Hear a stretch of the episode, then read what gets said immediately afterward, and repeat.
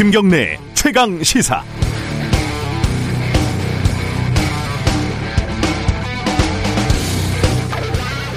밤에 미국 대선 관련 뉴스를 보는데 이 딸아이가 물어보더군요. 미국 대통령 선거를 왜 그렇게 열심히 쳐다보고 있냐.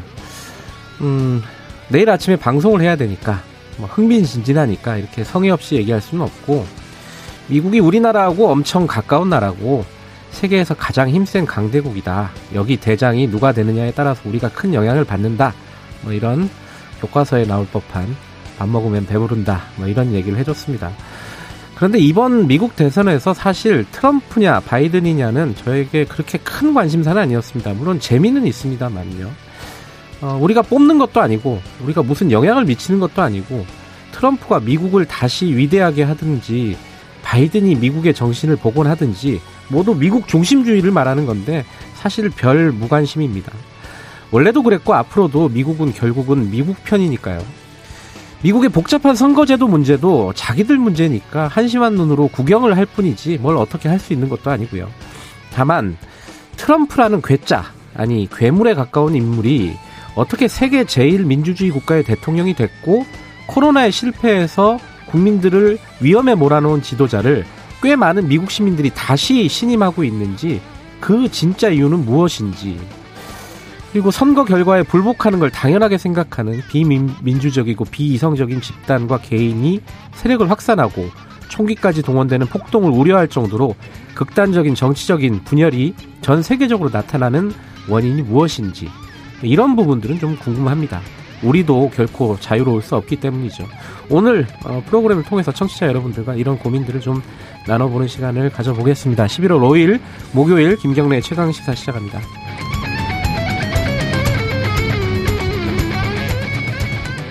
김경래 최강 시사는 유튜브 라이브 열려 있습니다. 아, 샵 9730으로 문자 보내주세요. 짧은 건 50원, 긴 건 100원. 이 미국 선거 관련해 갖고 궁금한 것들이 좀 있으실 거예요. 이게 뭐 우리가 이걸 뭐 학위를 받은 것도 아니고 잘 모르는 부분들이 꽤 많습니다. 질문 보내주시면 오늘 전문가분들 많이 나오시니까 저희들이 적절하게 좀 물어보도록 하겠습니다. 1, 2부는 대선 특집으로 꾸며지고요. 3부는 최고의 정치 준비돼 있습니다.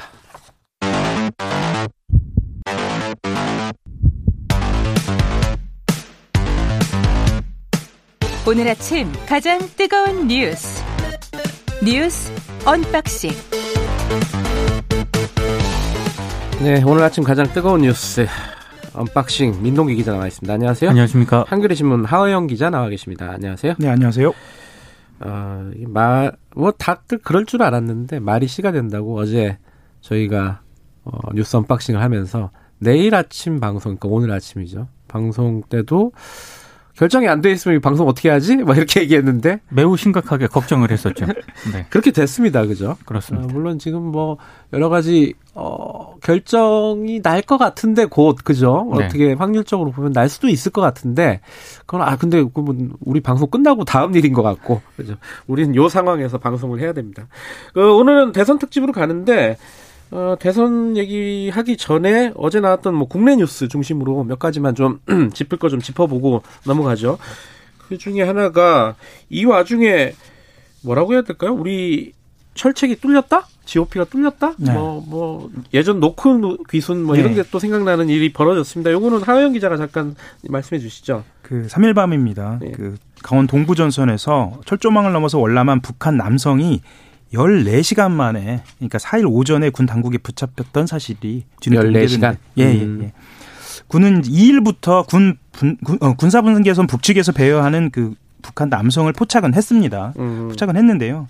그가 2km 이남에 위치한 GOP 철책을 넘는 것을 막지는 못했던 겁니다. 특히나 철조망을 넘을 때 울려야 할 감지 센서 과학화 시스템이 전혀 반응하지 않아서 이것이 이 경계 태세에 구멍이 뚫린 게 아니냐라는 음. 비판이 좀 나오고 있고요. 이게 아까 말씀하셨던 것처럼 그 북한 주민이 우리 군의 감시망 뚫고 철조망 넘어온 게 2012년 노크 기순 때 아니었습니까? 네. 그때 그렇게 시끄러워서 예산도 많이 확충하고 했음에도 불구하고 이런 게 벌어질 수 있느냐라는 비판이 음. 계속 나오고 있는 겁니다. 군에서는 뭐라 그래요? 이거 뭐 좀 문제가 있다는 걸 합니까? 아니면 문제 없었다고 얘기하는 겁니까? 그러니까 정상적인 작전이었고요. 네. 어, 문제는 크게 없었다라는 아, 입장을 아, 밝히긴 했는데, 네. 근데 아무래도 좀 이상하죠. 일단 장비가 목통인데다가 네. 14시간 정도나 지나서 이사 이 민간인 무장하지도 않았다고 하거든요. 네. 잡았다는 것 자체가 상식적으로 잘 이해는 안 되는 대목이 있습니다. 예. 어, 또 정치권에서는 뭐 홍남기 부총리 관련된 얘기라든가 이런 부분들이 있는데 그거는 저희들이 3부에서 최고의 정치에서 자세하게 다룰 예정이니까 그거는 넘어가도록 하고요. 그리고 코로나19 관련해서는 삼성그룹 이회, 이건희 회장 장례식에서 확진자가 나와서 어 이게 약간 비상이 걸렸다 뭐 이런 얘기가 있어요. 그 이게 그 장례식장을 취재한 기자가 확진 판정을 받았거든요. 취재 기자가. 네. 네. 근데 이 장례식장을 찾았던 정재계 인사들이 줄줄이 이제 코로나19 진단 검사를 받고 자가 격리에 들어갔고요. 네. 10월 어, 26일이거든요. 이 네. 기자가 장례식장을 찾은 날이. 네. 근데 같은 날 장례식장을 찾은 방문객이 일단 1000명 정도 되는 것으로 파악이 되고 있습니다. 일단 아, 방역 대책 본부의 입장은 CCTV라든가 이런 게 역학 조사를 벌인 결과 이 해당 기자가 빈소를 취재하는 도중에 감염된 것은 아니라고 일단 판단을 그 하고 있습니다. 전에 감염됐을 가능성이 높다는 그 거죠? 가능성이 높다는 네. 거죠. 네. 근데 아무래도 일단 빈소 주변 체류 기간이 길었기 때문에 네. 일단 방문자 전원에게 검사를 권고했다 이런 입장입니다. 그 아까 말씀 잠깐 말씀드린 홍남기 부총리도 조문을 갔잖아요, 그죠? 음성 판정 나왔다고 음성이고 하더라고요. 다행히 네. 음성이. 근데 대통령 아 대통령은 홍남기 부총리랑 만났으니까 음성이니까 상관은 없겠네요. 그렇죠. 그렇죠? 대통령 은 예. 가진 않았으니. 근데 재계 인사들 그리고 정계 인사들 네. 어, 굉장히 많은데 그 중에 어떻게 될지는 좀 봐야겠네요. 하루 그렇습니다. 예. 예. 하나 마지막으로 이강세 씨 그 라임 관련된 사건 있잖아요. 네. 거기서 그또 김봉현 씨가 기동민 의원한테 돈 준 거를 자기가 봤다. 뭐 이런 진술을 했다는 보도가 있었어요. 사전 설명이 조금 필요할 것 같습니다. 네. 또 예, 워낙 그 보도가 많아서요. 네. 지금 현재 그 남부지검에서 김봉현 씨 회, 그러니까 김봉현 전 스타 모빌리티 회장의 폭로와 관련된 수사 중인데요. 네. 현재는 그 휴대전화 기록을 바탕으로 술 접대 의혹 검사가 음. 포함돼 있죠. 이 술 접대 의혹의 신빙성을 따지고 있습니다. 그리고 음. 어 중심은 김 전 회장이 자필 문서에서 언급한 야당 정치인 이라고 알려져 있었거든요, 원래는요. 네. 그래서 어제 같은 경우에는 사무실과 자택 압수수색했고요. 근데 음. 그 SBS 보도로 나왔는데요. 이강세 전 광주 MBC 사장 이 라임 사태와 관련돼서 김봉현 전 회장과 관련돼 있는 사람이죠. 그러니까 김봉현 회장에게 뭐 재계 정계 인사들을 소개시켜 준 사람으로 그렇죠. 뭐 이거잖아요. 예, 예, 예. 그런데 김봉현 씨 같은 경우에는 옥중 음, 자필 문서에서 정치인에게 로비한 적이 없다라고 했는데 이강세 전 광주 MBC 사장이 검찰에서 이런 진술을 했다고 해요. 2016년 김봉현 씨가 더불어민주당 기동민 의원에게 몇 천만 원을 건네는 걸 직접 봤다. 음. 이렇게 이야기를 한 겁니다. 그래서 어 파장이 좀 예상이 되는데요. 실제로 자신과 기 의원이 함께 있는 자리에서 김 씨가 직접 검, 금품을 건넸다는 거예요. 근데 어 의미심장한 건 뭐냐면 시기와 장소 등 구체적인 내용은 다음에 진술하겠다고 해서. 그거 이게 무슨 뜻인지 아니, 잘 모르겠어요. 뭐 거래를 하자는 건지 이게. 그 기동미 의원은 자기가 양곡받았다는 거는 인정을 네, 했잖아요. 네, 그렇죠? 네, 네. 근데 이게 공개적인 장소에서 이렇게 수천만 원을 전달을 했다. 근데 그 음. 자세한 진술은 나, 나중에 하겠다. 음. 잘 모르겠습니다. 자세한 설명은 생략하겠다. 뭐 이런 예, 분위기인데. 네, 김봉현 회장도 그 이강세 전 음, MBC 사장도, 아, 광주 MBC 사장도 그렇고요. 뭔가 이 진실을 드러낸다기보다 자기 소송에 유리하게 국면을 음, 가져가려고 하는 의도가 너무 다분해가지고 네. 어디까지 진실인지 좀 물음표가 뭐 검찰이 수사를 철저히 해가지고 사실관계는 예. 파악을 해야 되는 부분이고요. 뭐 다른 소식도 많지만 오늘 대선 얘기 해야 되니까 오늘 여기까지 브리핑 어, unboxing을 하겠습니다. 잠시 어, 지금 시각은 7시 39 아, 29분입니다. 최강 시사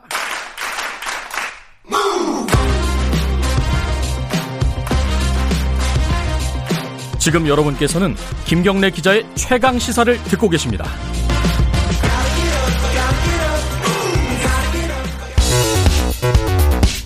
We will make America great. So how can you want America to lead again?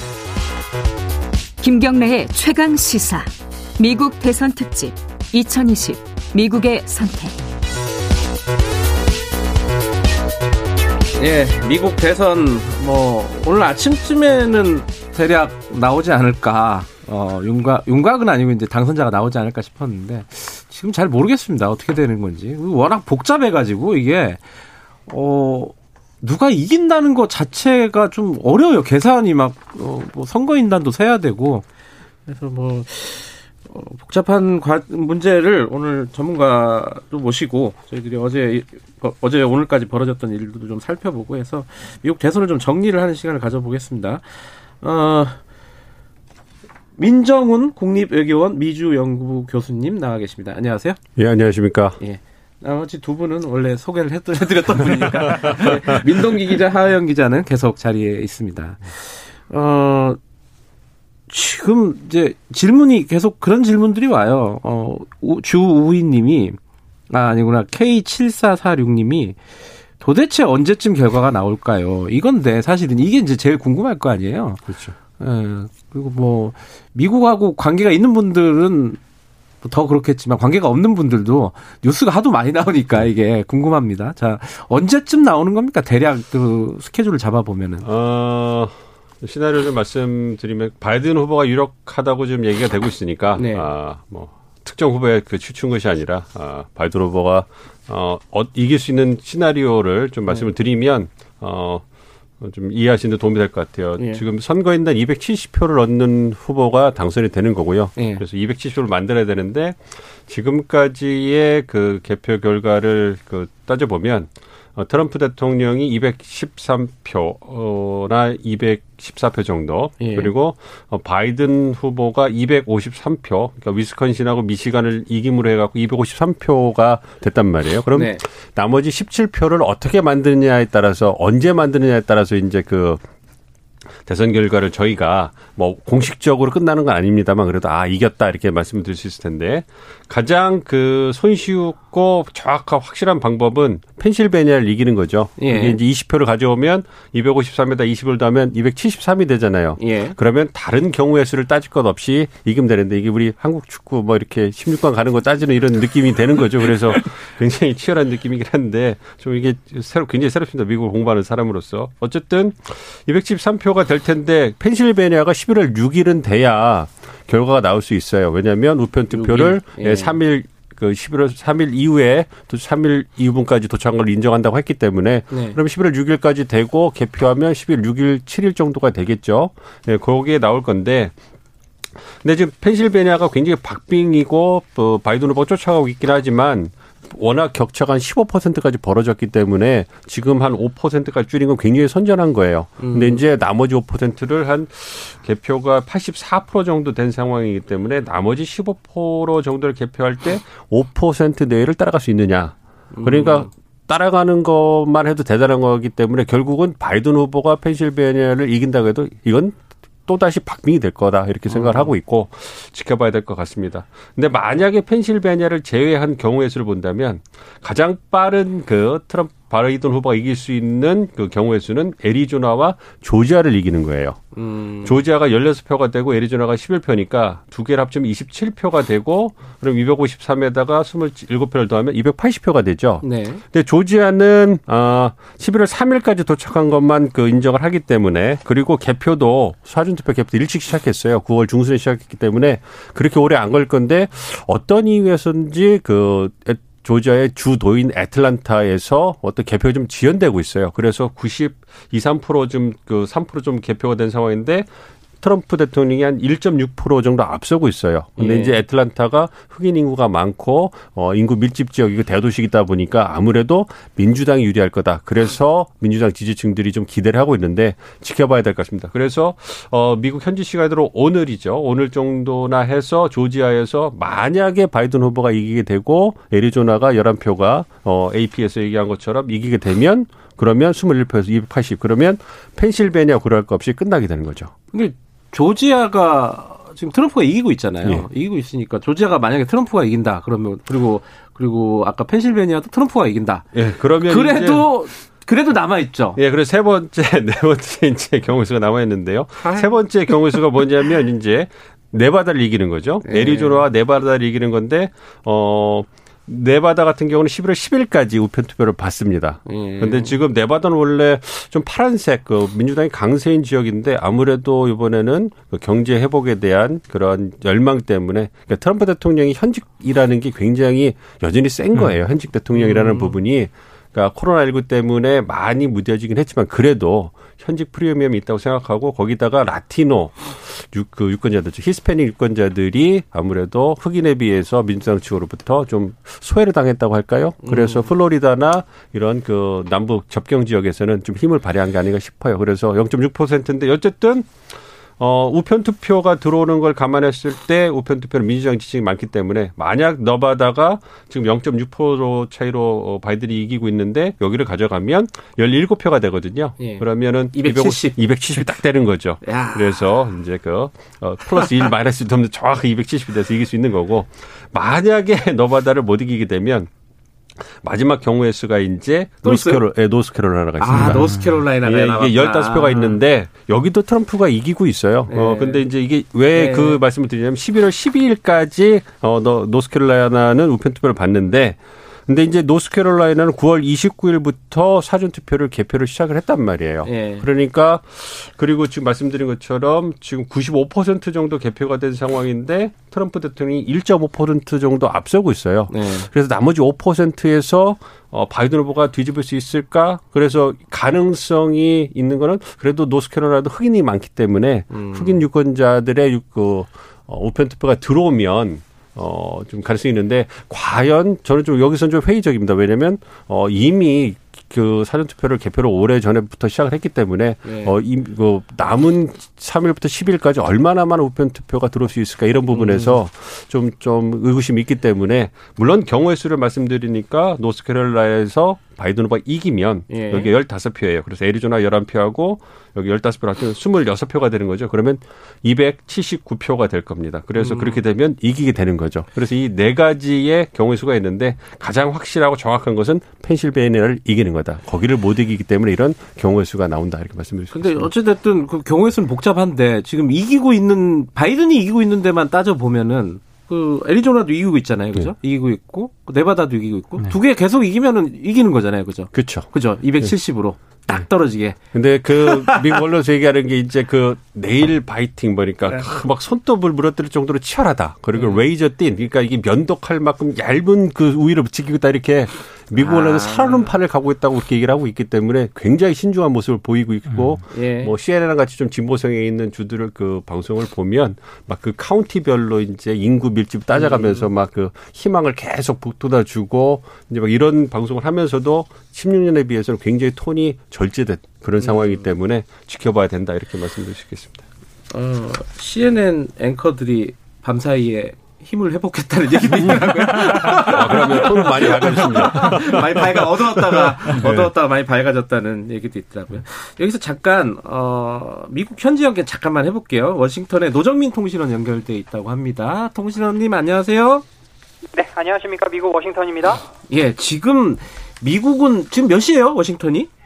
예, 지금 오후 5시 40분 막 지나고 아, 있습니다. 그래요? 지금 분위기가 네. 어떻습니까? 이게 막 사람들 모여가지고 시위하고 막 지지자들끼리 막 그, 그 소리 지르고 막 이러고 있는 거예요. 지금 어떠 어때요 뉴스 보면은? 아직은 뭐 그런 뭐 내용은 이렇게 쉽게 전해지지 않고 있는데요. 네. 그러니까 저도 어제 이제 밤새 그 개표 결과를 좀 지켜봤거든요. 네네. 아 그런데 아 이런 개표 그 과정이 또 있었을까 싶을 정도로 정말 박빙의 순간이었는데 예. 어제 그 밤에 한때 이제 그 트럼프 대통령이 좀 약간 우세한 걸로 나타났을 때에는 예. 어, 백악관 근처나 이제 워싱턴 D.C.에서 또 뭐 캘리포니아주나 어, 뭐 워싱턴주, 뭐 뉴욕주에서는 또 약간의 산발적인 시위가 있기도 했었습니다. 네. 어, 그런데 뭐 우려할 만한 수준의 어떤 폭동 뭐 이런 수준은 없는 것으로 알려졌고, 예. 다만 지금 워낙 그 대선 결과가 이제 언제 확정될지도 모르고 또 지금 트럼프 대통령이 지금 우편 투표 개표를 중단하거나 또 뭐 재검표 뭐 이런 이야기가 나오고 있잖아요. 예. 그러니까 앞으로 이제 대선 결과에 대한 혼란이 더 어, 커지고 좀 가중이 되면 또 극성 지지층의 시위나 폭동도 발생할 수 있지 않을까. 뭐 여기에 대한 긴장은 좀 고조되고 있는 그런 상황인 것 같습니다. 아, 그 밤사이에 참 그 지금 말씀하신 트럼프 대통령이 개표를 중단하라 이렇게 소송 거는 거기가 어디예요? 아, 예, 지금 일단은 지금 미시건주에 미시건? 대해서 아. 예, 개표 중단 소송을 제기했는데 예. 미시건주가 원래는 트럼프 대통령이 이기고 있다가 이제 뒤집어졌거든요. 예. 오늘 예, 오전에 오후에 음. 아, 그래서 이 사실상 이제 미시건주를 빼앗기면 이제 트럼프 대통령이 어 굉장히 승리가 어려워지기 때문에 네. 어 여기에 대해서 지금 의미 있는 접근이 허용될 때까지 개표 중단 소송을 하겠다. 음. 어 이제 개표를 중단해 달라 얘기한 거고 좀 펜실베니아주에 대해서 도 어 개표 중단 소송을 제기했습니다. 그래요? 어, 게다가 예, 위스콘신주도 지금 역전이 됐잖아요. 예. 여기에 대해서는 재변표를 요청한다. 뭐 이렇게 음. 지금 나온 상태입니다. 그 지금 제가 그 방송 준비하면서 뉴스를 보니까 바이든 후보가 기자회견을 했어요. 그죠? 네네. 연설을 했는데 그게 사실상 승리 선언 좀 애매하던데 내용이 뭐였어요? 예, 그 사실상 승리 선언이라기보다는 이제 지금 본인이 어떤 승리를 선언하지는 않겠지만 네. 모든 개표가 다 완료되면 우리는 이길 것이다 이런 음. 내용이었거든요. 아 그래요? 어, 그, 예, 그런데 어, 사실 트럼프 대통령이 지금 미시건주나 펜실베니아주에 대한 그 개표 그 중단 소송을 제기했고 네. 위스콘신주에 대해서도 어, 지금 그 이제 재검표 이런 상황에서 어, 이제 바이든 후보가 이제 한 번은 이제 나와서 이야기를 해야 되겠죠. 그러니까 우편 투표에 대해서는 계속 이어져야 음. 된다. 이걸 음. 중단하는 것은 유권자들의 권리를 무시하고 민주주의를 훼손하는 그런 네. 행위이기 때문에 그런 일은 있어서는 안 된다. 어, 모든 개표가 끝나면 자신이 이길 것이다 이렇게 좀 한번 정리해준 그런 어, 연설이었습니다. 네, 트럼프 대통령도 뭐 기자회견을 한다 그랬다가 연기했다는 소식을 들었습니다. 지금 하, 아직 안 했죠? 예, 아직은 하지 않았습니다. 어... 예, 제가 좀 전까지는. 아, 그래요. 그 바이든 후보의 얘기를 좀 저 분석하고 나서 할 생각인가 보네요. 좀 기다리고 있는 예, 모양인 예, 것 같고. 예, 아마 상황을 좀 지켜보는 것 같습니다. 또 준비를 해야 되겠죠. 현지 언론들은 어, 언제쯤이면은 알 수 있다. 다들 뭐 이렇게 대략적인 분석들을 내놓을 거 아닙니까? 대략 스케줄을 예. 언제로 보고 있습니까? 예, 일단은 뭐 아까도 제가 뭐 말씀을 예. 잘 들었습니다. 여러 가지 경우의 수를 잘 예. 이야기해 주셨는데 일단 지금 미시건주하고 위스콘신주가 이제 바이든 후보가 승리함으로써 사실상 지금 바이든 후보가 253명을 확보했잖아요. 네. 예, 도널드 트럼프 대통령은 213명에 그치고 있는데 역시 지금 가장 이제 유력한 것은 지금 이기고 있는 그 애리조나주와 이제 미, 어, 네바다주에서 승리를 하면 아, 딱 이제 270석으로 이제 끝나게 됩니다. 네. 아, 근데 펜실베니아주 결과를 기다리려면 너무 도 오래 걸리니까 며칠 더 기다려야 되니까요. 예. 그래서 지금 어 펜실 어 애리조나주와 네바다주의 좀 개표가 약 한 84% 정도 어 그렇게 예. 좀 진행이 됐는데 아마 오늘 밤 늦게 이제 이 두 주의 결과가 나오면 그래서 지금 예, 어, 예정대로 지금 바이든 후보의 승리로 점쳐지면 딱 270석이 되기 때문에 네. 그때 되면 거의 사실상 이제 승부는 좀 갈린 게 아니겠느냐. 그래서 음. CNN 방송도 이미 그 바이든 후보가 거의 270석에 가까워지고 있다 이렇게 좀 보도하고 있습니다. 알겠습니다. 뭐 상황 보고 어, 내일이나 네. 다시 한번 연결할 일이 있을 것 같습니다. 고맙습니다. 네, 고맙습니다. 미국 워싱턴의 노정민 통신원이었고요. 그 민노기 기자 그 이 기자회견들을 계속해요. 양쪽에서. 네. 그 트럼프 대통령도 그렇고 바이든 후보도 마찬가지인데 얘기를 하면서 좀 내용들이 애매하죠. 이게 사실상 승리 선언이라고 하기도 하고 우리는 승리를 향해 가고 있다라고 얘기도 하고 이거 좀 복잡합니다 이게. 그러니까 어제 바이든 후보가 그 연설을 할 때는요. 예. 어, 굉장히 신중하게 했었거든요. 음. 본인이 일단 전체적인 판세에서 예상했던 것보다 좀 뒤지는 양상으로 나왔을 때 이제 그 연설을 했었는데 예. 아, 조금 인내심을 가지고 기다려보자 이렇게 얘기를 했다가 예. 조금 전에 그 기자회견 한 걸 보니까 어, 사실상의 승리 선언이라고 충분히 해석을 해도 될 만큼 음. 본인들이 이제 본인이 대통령이 됐을 때 어떤 어떤 뭐 자기를 지지하지 않은 그런 그 지지자 그 유권자들한테도 자기는 대통령으로서 뭐 어떻게 하겠다 이런 예. 취지의 연설을 했더라고요. 예. 어 그런 걸 보면은 바이든이 이제 앞으로 뭐 지금 경합 주라고 하는 그곳에서 판세를 본인이 유리하게 일단 판단을 하고 있는 것 같고요. 근데 지금 어, 트럼프 대통령은 본인이 일단 그 기자회견이라든가 이걸 하지 않았는데 트위터에 글을 썼거든요. 트위터를 계속 하고 있더라고요. 계속 하고 네, 있는데, 네, 네. 어, 표현이 좀 이상합니다. 제가 봤을 때. 뭐라고 했어요? 그러니까 민주당이 운영하는 그 모든 주에서 자기가 확실히 이기고 있었는데 이게 마술처럼 사라지기 시작을 했다. 그러니까 민주당이 운영하는 주라는 표현을 썼거든요. 그러니까 이거는 제가 봤을 때 위스콘신이나 미시간주 같은 경우에 본인이 앞선다라고 생각을 했는데 이게 뒤집혔잖아요. 뒤집어졌다고. 그러니까 이곳에서 나중에 뭐 소송을 하든지 아니면 뭐 재검표를 요구를 하든지 이런 거를 염두에 둔 것 같아요. 그러니까 아까 통신원도 얘기를 했는데 미시간에서 개표 중단을 요구했다는 거 아니에요, 그죠? 그 소송 가겠다 이러는데 그럼 불복을 하겠다라는 예고편 정도로 해석할 수 있는 거 아닙니까 이거? 그렇죠. 그 어제 그 트럼프 대통령이 나와서 이제 그 성명을 발표할 때 들어보시면 이제 자기들이 잘했다. 플로리다도 이길 줄 몰랐는데 이겼다. 정말 잘했다. 뭐 이렇게 얘기하면서 애리조나 질 것 같으니까 별 쓱 빼고 그다음에 그 러스벨트에서도 한뭐 위스콘신 질 것 같으니까 가끔 격차가 많지 않으니까 빼고 그다음에 미시간 그 펜실베니아 우리가 잘하고 있다. 그 특히 네. 펜실베니아 69만 표나 차이 나고 있다. 뭐 이렇게 얘기하면서 어, 그렇게 이제 자기들이 잘하고 있다라는 통계를 대고 한 얘기가 뭐냐면 그런 거죠, 이제.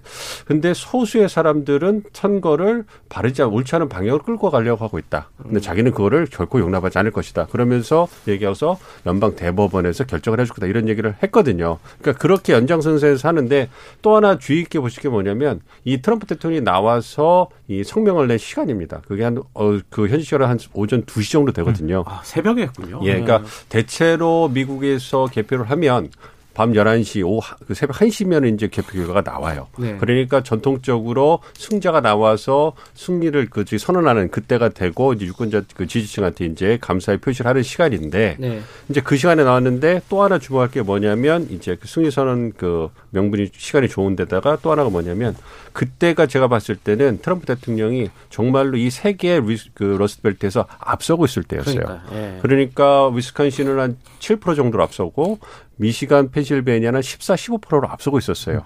이러니까 자기가 봤을 때 전통적으로 승자 승리할 수 있는 딱 시간이 든 데다가 네. 그리고 자기가 봤, 그 자기가 그 바이든 후보에 대해서 가장 그 득표차를 크게 벌렸기 때문에 이미 여기서 이제 그니까 만약에 어 개표를 중단하라는 소송을 했을 때 그럼 어느 시점에 중 그 기준 될 거냐 이럴 때 제가 볼 때는 승리 선언을 할 때까지 왜냐하면 예전에는 거기까지 예전에도 거기까지 했으니까 그 이후에 일어나는 그 투표는 사기다. 그리고 이제 기자님 말씀해 주신 것처럼 이상하게 우편 투표만 그 시간 지나서 개표하면 마법처럼 내가 진다 이런 얘기를 하잖아요. 이상한 건 아니잖아요. 그러니까 원래 그런 거지 그게. 트럼프 네. 대통령 입장에서는 이제 명분을 쌓는 거죠. 네. 그래서 그잘 이렇게 해서 그 좀 이렇게 떨어져서 결과론적이긴 합니다만 떨어져서 보면 이게 하나 하나 하나 이렇게 조각이 맞춰가는 느낌이 있는 거예요. 음. 그렇기 때문에 미시건이나 펜실베니아에서 물론 연방 대법원에서 우편 투표를 개표하는 것에 대해서 어 아무리 보수성이 강한다고 해도 여론이라든지 어, 정황상 뒤집기는 어렵겠습니다만 네. 일단 그러한 그 포석을 까는 것이죠. 음. 그렇기 때문에 이 트위터 그 어, 승리 사실상 승리 선언하는 그러한 어 연설을 하고 그다음에 후속 조치로 트럼프 그 트위터에서 계속 명분을 쌓아가는 거죠. 음. 어, 그렇기 때문에 이제 앞으로 이제 좀 지켜봐야 되겠습니다만 어 트럼프 대통령이 불복할 가능성이 있는데 이게 사실은 쉬운 거는 아 니라고 봐요. 왜냐하면 여론이 계속 돌아갈 그 등을 질 거라고 생각하거든요. 어 사실상 승선을 했을 때도 공화당에서도 비판의 여론이 나왔죠. 그리고 만약에 위스콘신, 미시간, 펜실베니아에서 어쨌든 개표가 오늘 정도까지 되고 6일까지 가지 않더라도 했을 때 우편 만약에 펜실베니아가 박빙으로 바이든 후보가 이기게 되면 트럼프 대통령이 추가적으로 자기의 주장을 펼 수 있는 근거가 굉장히 약해지게 되잖아요. 음. 그렇게 하면 슥 발을 빼면서 이제 그 톤을 낮추는 음. 그런 가능성도 배제할 수는 없습니다.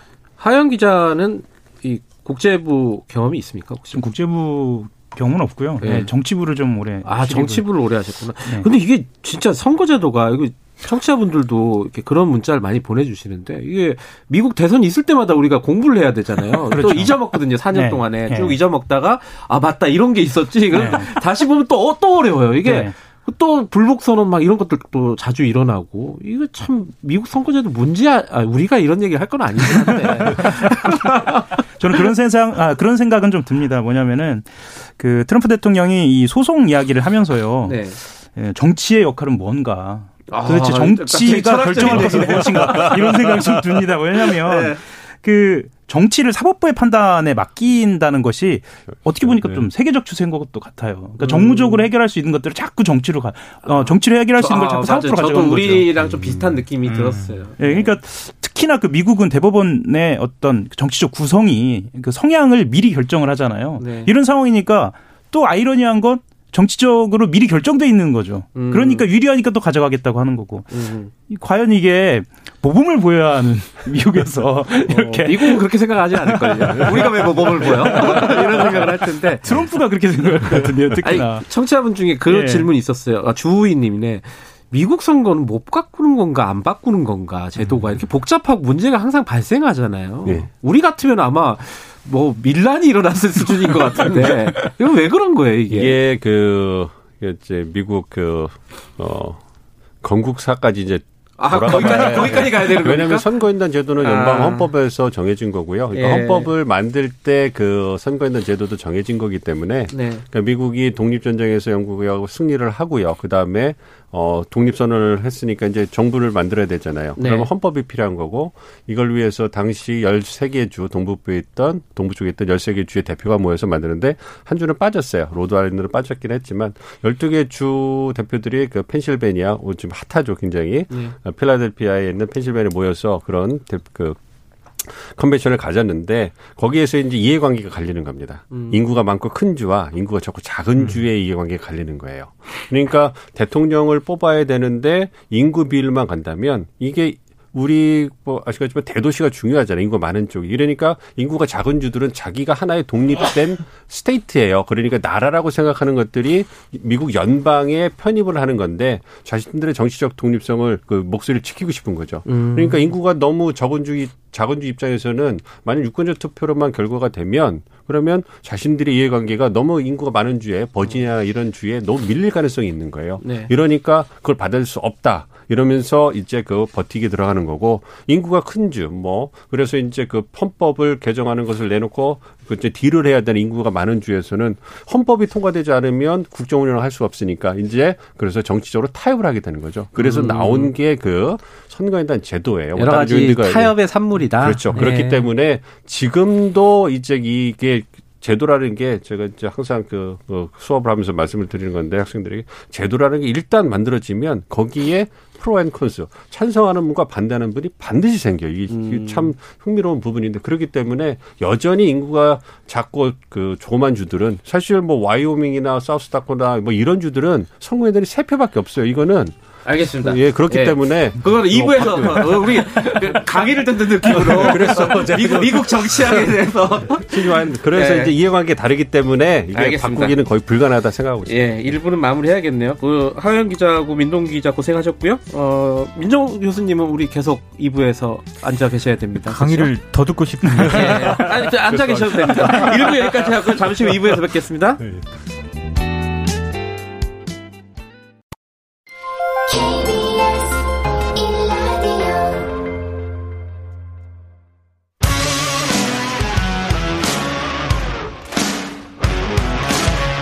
뉴스타파 기자 김경래 최강 시사.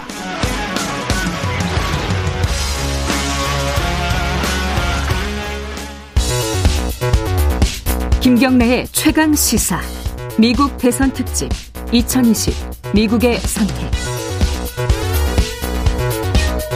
네, 김경래 최강 시사 미국 대선 특집 2부 주, 시작하겠습니다. 어, 2부에서는 어, 1부에서 이어서 민정훈 교수님 계속 자리하고 계시고요. 그리고 세종연구소의 홍현익 수석연구위원님 나와 계십니다. 안녕하세요.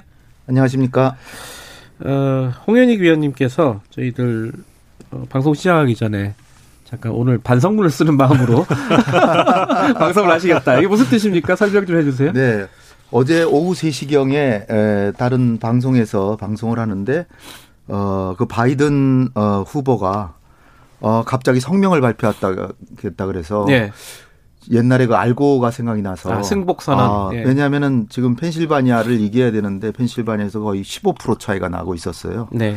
근데 아직 개표율이 한 70% 65% 그러니까 35%가 남아서 15% 가지고 있어서 이거 뒤집기는 어려울 것 같다. 그래서 음. 깨끗하게 왜냐하면은 지금 전 세계에서 어, 트럼프가 되느냐 바이든이 되느냐도 중요하지만 네. 빨리 누가 당선되는지가 아, 그렇죠. 나왔으면 좋겠다는 게전 음. 세계의 희망이거든요. 네. 그래서 어 바이든이 아주 그, 어, 그 대인으로서 어 패배했다고 승복하는 게 아닌가 그런 생각을 했었어요. 그런데 어제 한 저녁 7, 8시부터 좀 바뀌기 시작하더니 위스콘신에서 뒤집히고 그다음에 오늘 아침까지 보니까 미시간까지 뒤집어서 예.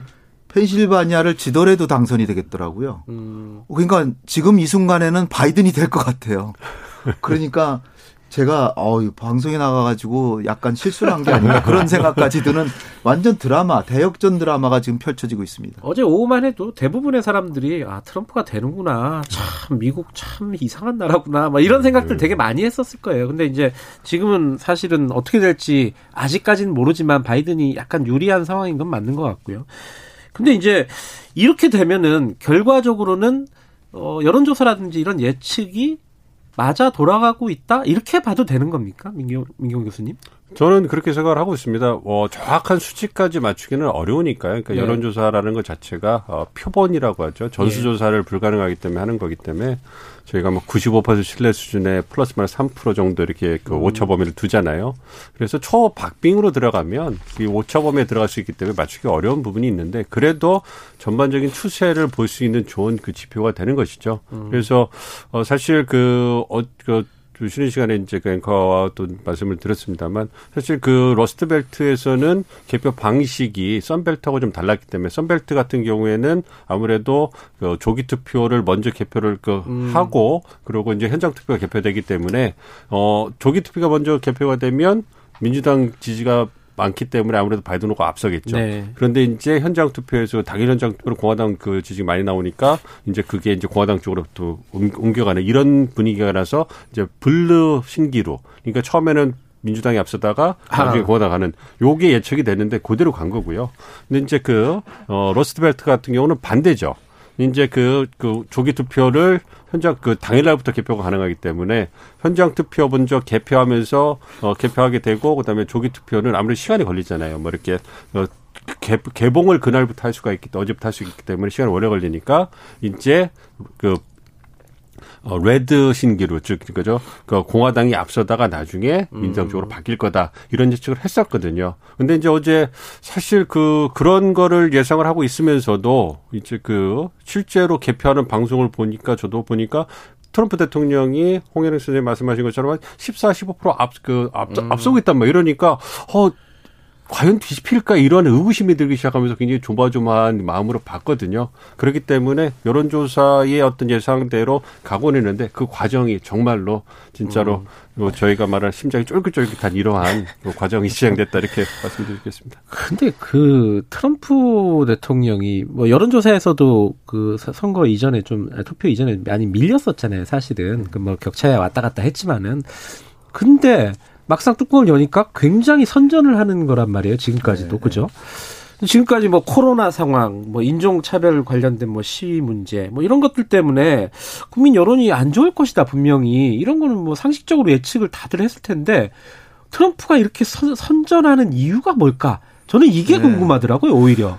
어, 그러니까 가장 근본적인 건 아직도 어 일반 백인들이 어 더 숫자가 많다. 아, 일단 숫자적으로. 그러니까 숫자가 예. 히스패닉이나 아시아계보다 훨씬 많고 또 하나는 플로리다 같은 데서 트럼프가 이겼잖아요. 예. 그 트럼프 플로리다에서도 거의 막상막하 할 거라 그랬는데 상당한 표차로 이겼는데 이거는 아무래도 우리나라랑 좀 비슷한데 그 공산주의에 대한 공포. 그러니까 플로리다에 사는 사람들이 히스패닉이긴 하지만 쿠바에서 온 사람이 많기 때문에 아. 공산주의를 싫어하는데 바이든이 되면 공산주의 된다 뭐 이런 식으로 그리고 이 트럼프의 발언이요. 굉장히 그, 어, 저항력자들한테 아주 호소력 있는 게 이 단어가 겨우 뭐 영어 형식으로 볼때 3형식 정도밖에 안 써요. 그러니까 제가 그러니까 알아들을 수 있는 영어면은 굉장히 그러니까, 쉬운 영어거든요. 네, 미국 사람 얘기하는 영어 치고는 제일 잘 맞아요. 들리고 네. 그 굉장히 짤막짤막하면서 강렬하게 메시지를 계속 이어가거든요. 음. 근데 그 쉴 새 없이 그걸 이어가니까 음. 오, 마치 옳은 것처럼 들릴 수가 있어요. 그러니까 어, 나, 나쁘게 얘기하면 좀 선동가적 스타일인데 음. 그게 일반 대중들한테 많이 먹힌다는 거죠. 음. 그리고 우리가 좀 조심해야 될 게 요번에 이제 좀, 어, 바이든이 설사 이기더라도 어, 예측이 정확하게 맞은 건 아니기 때문에 주력 언론만 믿는 거는 조금 우리가 좀 조심해야 되겠다. 음. 미국의 일반인들이 과연 워싱턴 포스트나 뉴욕 타임스 몇 명이나 읽냐. 우리는 그거 그 두 신문을 주로 신문이라고 보는데 네. 사실은 지방 신문 그런 거 많이 보거든요. 그리고 음. 어 폭스 뉴스도 많이 보고 CNN만 보는 게 아니라 폭스 뉴스를 많이 보고 왜냐하면 재밌으니까. 음. 따라서 우리가 아, 미국을 좀 이해할 때는 좀 더 그 서민 쪽으로 들어가서 좀 이해하는 그런 게 필요하지 않을까 음, 이런 생각. 이 얘기에 동의하십니까? 그 우리가 보통 생각하고 있는 그 미국의 민심이라든가 뭐 이런 것들은 굉장히 어 밖으로 드러나 아주 일부고 실제는 우리는 미국을 잘 모른다. 요번 선거 결과도 마찬가지지만 그 얘기는 동의하세요 혹시? 그렇죠, 동의합니다. 왜냐하면 그 저도 미국에서 이제 생활을 하다 보면 네. 그 대도시가 있긴 하지만 그 대도시 그 다섯 개의 대도시를 제외하고는 다 중소도시예요. 네. 그리고 중소도시의 어떤 그 유권자들의 어떤 관심사항은 사실 대정책 같은 건 관심도 별로 없고요. 그리고 굉장히 이제 그 경제라든지 하루하루 살아가는데 굉장히 그 힘들게 살아가고 있기 때문에 어 좀 다르고요. 그래서 이 진보 언론에서 얘기하는 이런 부분들보다 어 홍영 홍익 그 위원님 말씀해 주신 것처럼 이제 뭐 가장 많이 그 보는 케이블은 그 박스 뉴스고요. 그리고 음. 이제 그 가장 많이 팔리는 작품 US 투데이예요. 그러니까 B급 같은 느낌이죠. 그래서 이제 뭐 정치도 다르긴 하지만 뭐 스캔들 뭐 이런 거 많이 다루고 이렇기 때문에 아무래도 우리가 보는 미국은 굉장히 세련되고 뭐 진보적일 거라고 생각하는 있는데 그렇지 않은 게 굉장히 많습니다. 그래서 음. 그런 부분에 동의를 하고요. 아까 이제 그왜그 트럼프 대통령이 선전했느냐 이 부분에 대해서 어 말씀해 주신 거에 동의를 하면서 좀 다른 측면에 접근해 보면 어, 예, 예.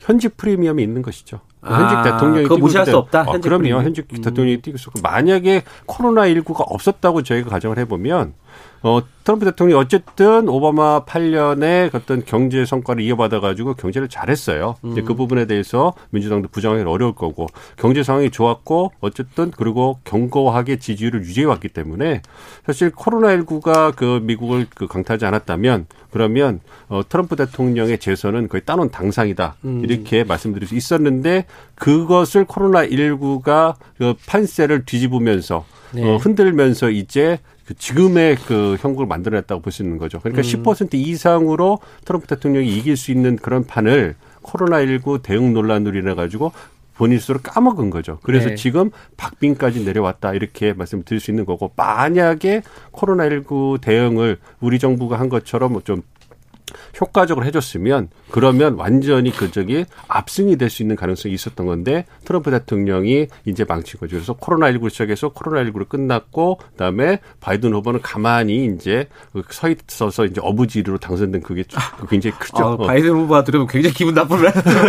뭐 한국말이니까 뭐 어쩌라시겠죠. 알겠습니다. 그 0369님이 이제 그래서 그래서 누가 되는 게 우리한테 유리하냐. 뭐 이 질문은 아마 이제 바이든이 될 가능성이 만약에 높다고 생각을 하면은 바이든이 되면 뭐가 바뀌는 거냐 도대체 우리한테. 뭐 미국이야 뭐 바뀌 바뀌겠지만 음, 뭐 그런 부분들을 지금부터 좀 따져볼 텐데요. 먼저 경제적인 얘기는 우리가 조영무 박사님, 어 조영무 박사님이 LG경제연구원 어 그쪽에 연결을 해갖고 간단하게 전화 인터뷰를 하고 그 다음에 뭐 정치 외교적인 거 이런 것들은 두 분과 좀 말씀을 나눠보겠습니다. 어 지금 전화 연결돼 있나요? 네. 조영무 박사님, 안녕하세요. 네, 안녕하십니까. 네. 지금 뭐 아직 결과는 안 나왔습니다. 그죠? 뭐 네. 트럼프인지 바이든인지 아직 안 나왔는데 일단 뭐 유, 유리한 걸로 따져서 바이든을 가정하고 먼저 질문을 한번 드려볼게요. 네. 바이든이 대통령이 되면은 뭐 경제 기조라든가 이런 게 완전히 바뀌는 겁니까? 어떻게 되는 거예요? 지금 현 상황만 놓고 보면은요. 네. 기대만큼 크게 많이 바뀌기는 어려울 것 같습니다. 음. 그러니까 민주당 특히 바이든이 되었을 때 예상해 볼 수 있었던 가장 커다란 변화 중의 하나가 네. 증세와 정보 지출 확대입니다. 음. 한마디로 미국 안에서 기업과 국민들에게 세금을 많이 거두고 그렇게 많이 거둔 세금을 정부가 많이 쓰는 예. 그러한 정책 기조 변화를 예상해 볼 수가 있었는데요. 지금 현 상황에서는 대선에서는 바이든이 유리하지만 미국 의회 중에서 상원을 공화당이 그대로 다수당을 유지할 가능성이 높은 것 같습니다. 네. 그렇다고 한다면은 설령 하원과 그리고 대통령이 증세를 밀어붙인다고 하더라도 상원에서 통과가 되지 않을 가능성이 상대적으로 높아졌고요. 네. 그렇다 보니까 앞서 말씀드린 것처럼 뭐 증세라던가 정부 지출 확대로 인한 그러한 효과가 줄어들 가능성이 있고요. 네. 증세는 아무래도 미국 기업들한테는 부담이겠죠. 그래서 그것이 주가 하락 요인으로 작용할 여지가 있었는데 그러한 가능성이 줄어들면서 오늘 새벽 미국 증시에서 미국 기술주들을 중심으로 주가가 많이 오른 것이 그 영향을 반영한 때문이라고 보여집니다. 아, 그, 그거는 이제 상원이 공화당이 유지할, 다수를 유지할 가능성이 높기 때문에 그런 반응들이 나왔다, 이렇게 보시는 거군요. 네, 그렇습니다. 근데 이제 그 미국의 증세라든가 뭐 정부 지출 확대 그게 이제 전 세계적으로 영향을 주겠지만은 이제 우리나라만 좀 따져서 생각을 해보면은 우리나라 금융시장이라든가 뭐, 뭐 당장 뭐 증시가 어떻게 될지 이것도 궁금하신 분들 많을 텐데 어, 바이든 대통령이 당선이 되면은 어떤 효, 영향 효과 이런 것들이 있을까요? 우선 우리 입장에서 체감할 수 있는 가장 커다란 변화는 네. 통상 무역 쪽일 것 같습니다. 아, 먼저 무역부터요? 예, 예. 네. 어, 가령 트럼프 같은 경우에는 대통령이 되고 나서 상당히 강한 기조로 보호 무역주의 예. 그리고 자국 중심주의적인 통상 정책을 밀어붙였고요. 예. 어, WTO와 같은 다자간 무역 합의 또는 회의보다는 1대1로 또는 각계 격파식으로 각 나라와 개별적으로 협상하는 것을 채택을 해왔죠. 예. 그렇다 보니까 상당히 개별 국가들로서는 부담스러운 협상이 많았었고요. 네. 그것 때문에 중국이 지금 굉장히 어려움을 겪고 있는 거죠. 네. 반면에 민주당이라던가 바이든 같은 경우에는 무역 협상을 이렇게 일대일식으로 하는 것이 아니라 국제 회의와 같은 다자간 협의를 상대적으로 선호하는 방식입니다. 예. 그리고 트럼프에 비해서 어떻게 보면 터무니없어 보이는 그러한 방식의 요구는 줄어들 가능성이 있습니다. 음. 하지만 뒤집어 보면은 그것은 일종의 빅딜과 같은 방식을 통해서 큰 틀의 합의를 이루는 트럼프와 같은 방식은 줄어들 가능성이 높은 반면에 네. 민주당이나 바이든 같은 경우에는 상대적으로 조직적이고 체계적으로 자신들의 요구를 관철해 나갈 가능성이 있습니다. 네. 그런 면에서 그 효과는 단기적으로는 부담감이 줄어든 것처럼 보이겠지만 장기적으로 보면은 금융이라든가 서비스 같은 쪽에서 미국의 지배한 요구는 도리어 늘어날 가능성도 있을 것으로 보입니다. 음, 그러면 제가 무식한 질문을 드려도 잘 대답해 주실 거라고 믿고 질문을 드리면 그래서 더 나아진다는 건가요? 더 나빠진다는 건가요? 이게?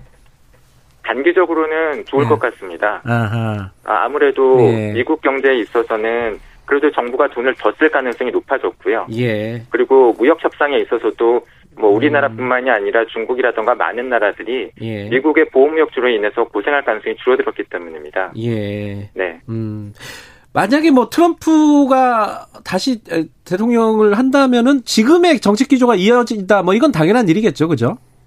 그렇습니다. 어쩌면은 예. 큰 틀의 변화가 없을 수도 있고요. 예. 단기적으로 보면은 어쨌든 대선을 치렀는데 네. 지금 현 상황에서는 불리하고 이 상황을 뒤집기 위해서는 소송전으로 가야 되는데 네. 그 과정에서는 트럼프가 지금까지 대통령이었을 때 해왔었던 경제 활성화 정책조차도 제대로 실시되지 않을 가능성이 있습니다. 음흠. 그런 면에서 향후 상당 기간 동안 앞서 어, 조지 부시와 엘고어 때에도 이러한 대, 대선 이후에 상황이 확정된 데까지 한 달 이상 걸렸었는데요. 네. 그러한 불확실성이 미국 경제라든가 금융시장에 지속될 가능성이 있고요. 음. 그것은 단기적으로 한두 달 정도, 로 길게 보았을 때는 4분기에 어, 세계 경제나 미국 경제에 상당한 부담이 될 수 있을 것으로 보입니다. 음, 그렇군요.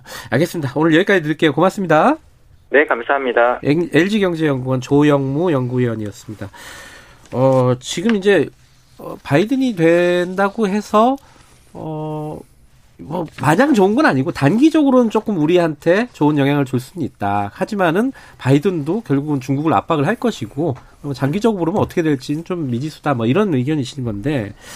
근데 지금 어 이 바이든이 대통령이 되면은 우리한테 가장 뭐 어떤 영향을 줄까? 그 중에 가장 먼저 생각이 드는 거는 북한 얘기입니다. 그죠? 오늘 뭐 홍 의원님 모신 것도 네. 그것 때문에 모신 건데 북한 얘기가 제일 중요할 것 같아요. 사람들이 네. 생각할 때 어, 트럼프가 그래도 어, 김정은하고 친하기도 하고 김정은 네. 위원장하고 그리고 뭐 만나기도 하고 뭔가 이렇게 액션들이 있었는데 완전히 닫아버리는 거 아니냐? 막 이 걱정들이 좀 있어요.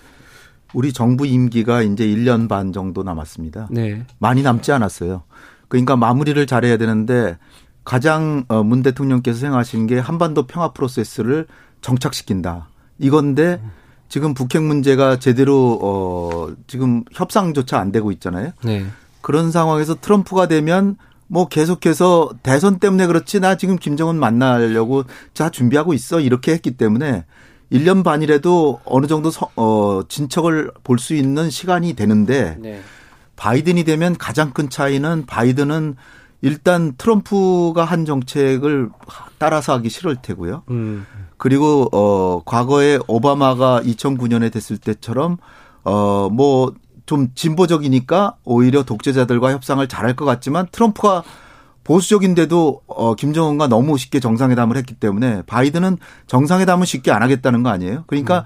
실무회담 중심으로 가는데 그러려면 시간이 걸리고 어 바이든이 이제 새 행정부를 새로 꾸려야 되니까 6개월 정도는 지, 지척이 지체, 지체가 된단 말이죠. 오바 저 오바마 때도 그랬죠. 그러면은 그거를 어 조바심을 가지고 기다리는 김정은이 이제 거의 이제 인내심이 고갈돼서 미사일이라도 쏠 수가 있는데 그러면은 바이든은 어 자기가 지금 새 대통령 됐는데 이게 축하 선물이 아니라 이런 이런 나쁜 짓을 하나 그래가지고 강하게 나갈 수 있거든요. 그러면 내년 중반 내년 말까지 가버리거든요. 그러면 문 대통령 임기가 5, 5개월밖에 안 남기 때문에 어떻게 보면은 바이든이 된다고 하는 거는 그러나 이제 이인영 장관이나 통일부 예. 장관이나 다들 얘기하시는 게 오바마 3기가 아니라 클린턴 3기로 만들어야 된다. 음. 클린턴 대통령이 에 그 사실 그 올브라이트 국무장관이 평양까지 갔다가 클린턴 대통령이 평양을 가려 그러다가 못 갔잖아요. 그때 네. 부시가 앨 고어하고 해가지고서 네. 이제 그 당, 그 당선이 돼서 당선자가 있기 때문에 당선자가 새로운 정책을 펼치는데 방해가 된다 뭐 이런 생각도 했고 또 중동 문제가 심각해서 못 갔는데 그것 그쪽을 이어가면은 바로 갈 수도 있는 거거든요. 따라서 우리 정부 역할이 매우 중요할 것 같아요. 그러니까 음. 지금 바이든 행정부에 입각하는 사, 뭐 거의 저는 된 거라고 보기 때문에 바이든 행정부에 입각하는 사람들을 빨리 접촉해서 그 두 두 그러니까 클링턴과 어 이 오바마의 장단점 처음에 잘못 접근하면 실패한다. 그거를 빨리 알려서 간곡하게 설득해서 빠른 시일 내에 북한한테 관여를 해야 되지 않을까. 그것만 하면은 제가 보기에는 어 바이든의 장점은 뭐냐면은 바이든이 부통령 시절에 이란의 카비를 성사시킨 걸 자랑스러워하고 있어요. 그리고 지금 카멜라 부통령도 해리스 부통령도 부통령 당선될 것 같은 분이 얘기하는 게 단번에 북핵 문제를 해결하려고 하는 건 실패를 담보, 담보 하는 것이다. 네. 따라서 단계적 접근을 해야 된다는 얘기를 하고 있거든요. 그 김정은이 바라던 바예요. 따라서 북한이 지금 빨리 서로 이제 격한 말들이 서로 오고 갔거든요. 바이든하고 김정은하고. 그런 거를 빨리 북한도 잊어버리고 북한도 바이든이 만약에 당선이 확정되면 빨리 접근을 하고 바이든도 어 그 본래 그 미국 국내 문제가 심각하지만 북한 문제를 빨리 어 진척을 시킨다면 제가 볼 때는 이란의 카비 정도는 될 수 있는데 음. 단지 이제 보수 진영에서 보기에는 이거 뭐 동결하고 제재를 해줘서 이것도 북핵 문제 다 망쳐놨다 이렇게 할 수 있는데 그러나 제가 보기에는 그런 식으로 1단계 합의를 하고 2단계에서 본격적으로 비핵화, 완전 비핵화로 가야 되는 게 현명한 음. 방법이다. 그런 측면에서 보면 바이든도 가능성이 충분하다고 봅니다. 약간 이제 낙관적인 긍정적인 측면에서 그렇죠. 바라보는 부정적으로 볼 필요가 없다는 거죠. 네. 근데 이제 좀 부정적으로 보는 사람들도 있을 거 아니에요. 그죠? 그렇죠. 그러면 바이든으로서는 이 북핵 문제라든가 이게 우선순위일까 과연 이 행정부 바이든 행정부가 만약에 들어선다면은 그건 어떻게 판단하십니까? 우선순위가 될 수가 없죠. 홍은혜 선생님 말씀해 주신 것처럼 국내 문제가 산적돼 있기 때문에 네. 어뭐 바이든 저뭐 저희도 이제 화상회를 하고 미국 주인들하고 얘기를 해보면 예. 아무래도 국내 문제에 집중을 해야 되고 그리고 다른 뭐 미중 관계도 있고 있기 때문에 아무래도 이제 그 북한 문제가 바이든 행정부가 들어서게 되면 임기 초반에 우선순위가 되기는 어려울 거다 음. 얘기를 하고 그리고 또 하나 어떤 얘기를 하냐면 뭔가 북미 협상이 다시 재개가 되려면 북한이 보다 더 어떤 비핵화 조치를 해줘야 된다. 그러니까 북평양이 뭔가 선물을 더 워싱턴에 줘야지만 어, 움직일 수 있다 얘기를 하는 거니까 그 바이든이 바이든 캠프 사람들의 생각은 뭐냐면 평양이 어떻게 움직이느냐에 따라서 자신들도 대응을 어떻게 할 것인가를 결정하겠다 이거니까 그렇게 지금 뭐 적극적으로 나설 그 움직임 보이지 않습니다. 그렇기 네. 때문에 이렇게 선생님 말씀해 주신 것처럼 이제 우리 정부가 계속 거기서 이제 어 역할을 해줘야 되는 거죠. 음. 사실 뭐 아까 말씀해서 김대중 클린턴 케미스트리 뭐 말씀하셨는데 그때도 우리 정부가 역할을 많이 했거든요. 그러니까 음. 미국이 뭐 세계 전략을 갖고 움직인다고 하지만 디테일이나 이런 부분에 있어서는 그렇게 막 움직이는 나라가 아니기 때문에 우리가 다 어떻게 보면 다 갖다 먹여줘야 됩니다. 그래서 이제 미국이 자기 국익이 그 바탕에서 솔깃할 수 있는 거를 줬을 때 움직이는 거기 때문에 음. 우리 정부 역할이 중요한 거고 오히려 우리 정부 역할이 그렇죠. 한반도 평 거는 두 분 다 동의하시는 거예요. 그러면 한반도 평화 프로세스에서 도 우리 정부가 역할을 했기 때문에 이게 가능했던 거라고 좀 생각하고 있기 때문에 네. 그래서 남북미 협상 2라운드를 가져가기 위해서 노력을 해야 될 거고 말씀해 주신 것처럼 워싱턴 내에서도 아 북한이 완전한 비핵화를 하는 거는 거의 불가능하다. 단기간에 불가능하다니까 현실적으로 동시적 단계적 조치를 해야 된다. 그래서 뭐 군축 가능성도 나오게 되는 거고요. 그래서 동결 이후에 이제 그 핵폐기로 가야 되는 부분을 어, 고려해야 되지 않거나 이런 음. 얘기가 나오는데 아직 그것이 다수의 의견은 아닙니다. 그렇기 때문에 네. 우리 정부가 어떤 그 그런 역할을 계속해서 분위기를 만들어가는 역할까지 해야 된다. 그래서 할 일이 많습니다. 사람들이 그 농담 삼아서 얘기하는 것도 좀 걱정돼서 얘기하는 것도 있는데 이제 트럼프 대통령이 만약에 임기를 끝내게 되면은 바이든 대통령 만약에 된다면은 그 김정은 위원장으로서는 뭔가 액션을 보여줘야 되는데 그래서 뭐 하나 쏘는 거 아니냐, 그러니까 도발이 곧 나타나는 거 아니냐 이런 걱정들을 많이 해요. 이건 뭐 기울 수도 있고 뭐 충분히 예상 가능한 시나리오일 수도 있지만 어떻게 보세요, 그거는? 그러니까 바이든이 만약에 당선이 되고 하면은 가장 중요한 게 지금 코로나. 네. 가, 바이든이 제일 먼저 국제정치에서 할 거는 코로나 방역에 대한 국제협력을 자기는 하겠다. 음. 지금 트럼프는 국제협력 안 하잖아요. 그냥 네. 미국이 자체 개발하겠다 그러고 있고. 미국 안에서도 협력을 잘 안 하는 것 같은데. 그다음에 어, 기후 문제에 관심이 많기 때문에 네. 파리 기후 협약 다시 재가입하겠다. 예, 예. 아 그리고 아마 뭐 유네스코가나 가른도 재가입할지 모르고요. 국제협력을 중시하는 네. 그런 상황이기 때문에 그래서 어떻게 보면은 바이든이 되면은 우리한테 상당한 기회가 되는 거는 방위분담금 문제 상당히 예. 좀잘 해결될 가능성이 크고요. 예. 그 다음에 한미동맹도 별 문제 없을 거고 주한미군 감축도 그렇게 서두르지 그 예. 서두르거나 아예 안 할 것 같은 생각이 크고요. 예. 단지 이제 제가 우려하는 거는 중국과의 관계예요. 중국 음. 어떻게 보면 중국이 과연 트럼프가 되길 바랬을까 바이든이 되길 바랬을까 그럴 때 저는 시진핑이 겉으로는 바이든이 되길 바란다라고 하겠지만 속마음은 트럼프가 되길 바랬을 거예요. 음. 왜냐하면 트럼프는 좀 설렁설렁하고 경제적 이해관계만 조금 맞춰주면 되는데 바이든은 가치와 동맹을 중시합니다. 그 음. 그 얘기는 뭐냐면 한미 관계가 더 긴밀해지고 트럼프 때는 한미 관계가 아주 긴밀하지는 않았잖아요. 네. 방위 분담금 문제 이런 걸로 약간의 알력이 있잖아요. 근데 바이든이 되면 한미 동맹이 가까워지면서 한국이 중국한테 섭섭하게 하는 행동을 요구할 수가 있어요. 음흠. 트럼프는 방위 분담금 많이 주면은 뭐 중국한테 한국이 어떻게 해도 내버려 둘 수도 있는데 근데 바이든은 한국하고 가까이 지내면서 우리는 정말 혈맹처럼 가자는 식으로 가면서 그런데 중국이 문제 아니냐. 우리 같이 뜻을 모자. 이러면 완곡하게 얘기를 하면 이게 우리가 중국하고 우린 중국하고도 가까워야 돼. 이렇게 얘기가 어려워지잖아요. 그런 측면에서 볼 때 시진핑은 오히려 트럼프가 되길 바랬을 가능성이 크다고 봅니다. 그러니까 중국에서 지도부에서 나오는 얘기도 우리는 바이든이 되든 트럼프가 되든 중장기적으로 미중 관계는 갈등으로 가니까 다 대비한다 이런 식으로 가잖아요. 따라서 우리 정부의 역할이 매우 중요한데 그야말로 정말 어, 지혜로운 외교가 필요하고요. 어떻게 보면 명청 교체기에 광, 광해군의 외교까지도 한번 다시 다시 봐야 됩니다. 예. 지금 이 순간에 저는 그때의 역사를 다시 되돌아볼 필요가 있다. 음. 인조가 반정을 해가지고 명분을 추구하다가 명나라하고 너무 가까워져서 지금 떠오르는 후금을 완전히 배쳐가다가 결국은 삼전도에 가서 머리 머리 조아리고 신화가 되지 않았습니까? 그러니까 음. 그거를 우리가 정말로 잘 생각한다면 정말 외교 잘해야 되는 시기가 왔다. 음. 제가 처음 여쭤본 거는 북한이 도발을 할 거냐 했는데 네. 그 얘기를 안 하시고 아, 그 얘기 북한이 북한이 그러니까 바이든이 빨리 초기에 북한하고 대화를 할 수 있다는 거. 그게 뭐냐면은 문재인 대통령이 다 준비하셨죠. 종전 선언 해 주자는 거예요. 음. 종전 선언을 해주면 북한은 자기가 트럼프하고 싱가포르에서 약속한 거를 상당히 이행했는데 미국은 아무것도 안 했다는 거거든요. 그러니까 한 가지라도 해주자는 게 종전 선언이에요. 음. 따라서 종전 자체가 종전 선언 자체가 큰 의미를 가진다기보다 미국도 대화가 준비돼 있다. 음. 우리도 당신들의 입장을 고려할 준비가 돼 있다는 거를 말해주는 거기 때문에 그래서 해주자는 거고 문재인 대통령이 열성을 기울였는데 근데 바이든이 되면은 바이든 측하고는 아직 많은 얘기가 안 됐으니까 지금부터 한 달 내로 엄청난 위기를 벌여서 바이든 참모들을 다 어, 설득을 해야 될 것 같습니다. 알겠습니다.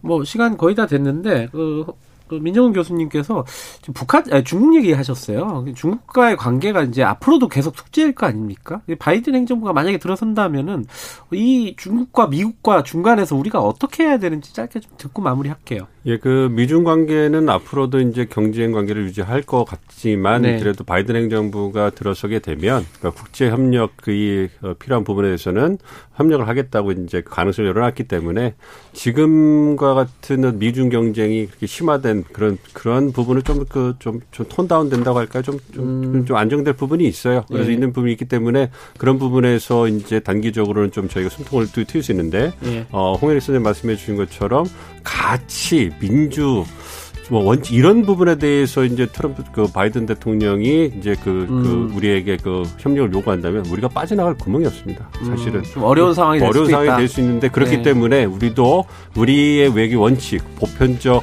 원칙에 기반한 개방성, 투명성, 포용성이라는 그 원칙을 기반으로 해가지고 어, 중국을 배제하는 정책을 못 간다 이렇게 아주 세워야 될 거라 생각합니다. 알겠습니다. 홍현익 위원님 그리고 민정훈 교수님이었습니다. 여기까지.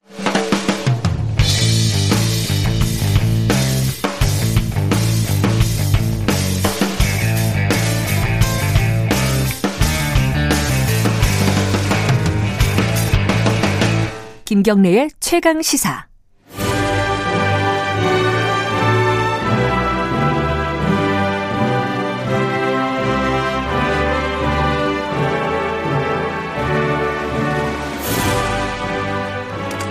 네, 전국의 가장 뜨거운 현안을 어우 죄송합니다. 제가 오늘 비염이 갑자기 심해져가지고 재채기도 나고 이거 코로나가 아니니까 걱정하지 마시고 정치자 여러분들도 좀 양해를 좀 부탁드리겠습니다. 어 이게 어 제가 한 2년 정도 방송했는데 오늘 제일 심하네요. 음.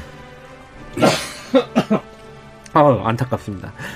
자 여야 의원 두 분과 이야기를 나눠보는 시간입니다. 더불어민주당 홍익표 의원 나와 계십니다. 안녕하세요. 예 반갑습니다. 윤영석 의원님 안녕하세요. 네 반갑습니다. 예 제가 빼먹었네요. 최고의 정치입니다. 자.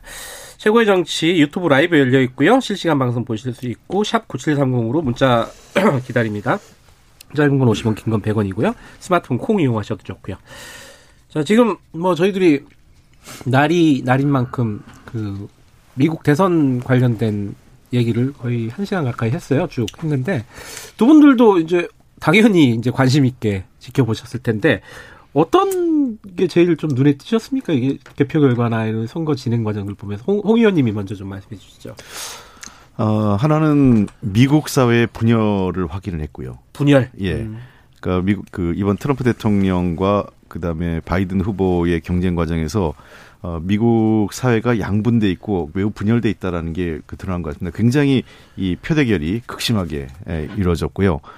그다음에 그 두 번째 제가 느낀 거는 어 사실 이번 시작하기 전에 상당히 그 바이든 후보가 조금 더어 앞서는 걸로 나왔었죠. 앞서는 걸 예상했고 음. 쉽게 이거보다는 쉽게 이길 거로 봤습니다. 아직까지 막 그 결정 난 건 아니지만. 예.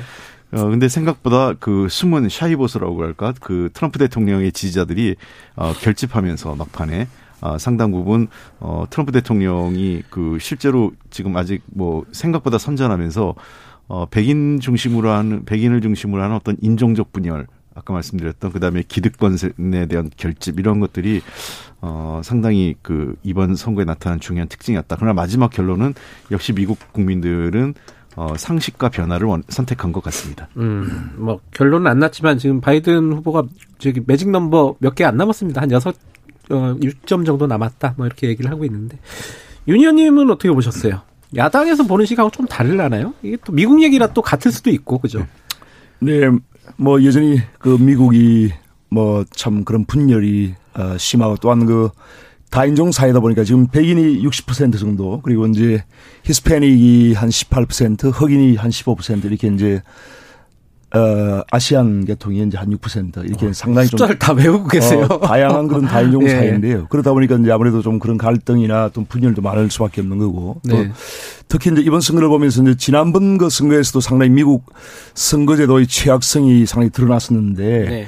이번에도 지금 이게 어, 판가름이 이제 언제 날지 지금 모르는 그런 상황이거든요. 그래서 상당히 미국, 어, 이 선거제도가 앞으로 이제, 어, 상당히 좀 이렇게 그 변화를 모셔갈 수밖에 없지 않겠느냐 하는 그런 생각이 들고요. 그 다음에, 어, 지금 그, 어, 최종 결론이 어떻게 나올지 모르지만은 어떤 경우에도 지금 어쩜 그 미국 내부의 어떤 내전에 버금갈 만큼의 그런 어떤 갈등 상황이 촉발될 음. 수도 있다. 이런 전망도 네. 나오지 않습니까? 네. 그래서 어, 미국은 특히 이제 우리나라와 상당히 이제 그 연관이 많은 그런 한미 동맹을 맺고 있는 그런 나라이기 때문에 앞으로 이런 부분이 좀 지, 주시를 해야 되는 상황이고요. 어, 미국의 이제 대외 정책이 어떻게 변화, 변화할지도 앞으로 상당히 좀 주시를 해야 될 그런 상황 같습니다. 아까 뭐 저기 샤이보스도 말씀해 주셨는데 꽤 많더라 생각보다 음. 조사했던 것보다 그런 측면에서 보면 야당에서는 아 우리도 많은 거 아니야 이렇게 생각하시는 거 아니에요 혹시 지난번 선거에서 이제 트럼프가 이긴 게 그 미국의 소위 이제 미시간 뭐 위스콘신 네. 쪽에 어, 러스트 벨트라고 하는 것 그곳에서 이제 어, 트럼프가 역전을 함으로써 승리를 했는데 이번엔 좀 또 반대의 그런 상황이 나올 수도 있겠어요 보니까 음. 그래서 이런 부분이 이제 상당히 좀 미국 정치가 변동성이 크구나 음. 그런 느낌을 가집니다. 그 러스트벨트에 예, 대해서는 예. 좀 역사적 그 이해가 좀 필요할 것 같아요. 그래요? 원래 러스트벨트가 어. 미국의 공업지대였죠. 예. 그러니까 이 지역이 원래 전통적으로 미국 민주당의 텃밭이었습니다. 음. 과거에는. 어, 근데 이, 이 지역이 그, 그 제조업이, 미국 내 제조업이 쇠락했죠. 금융 서비스업이 그 확장되면서요.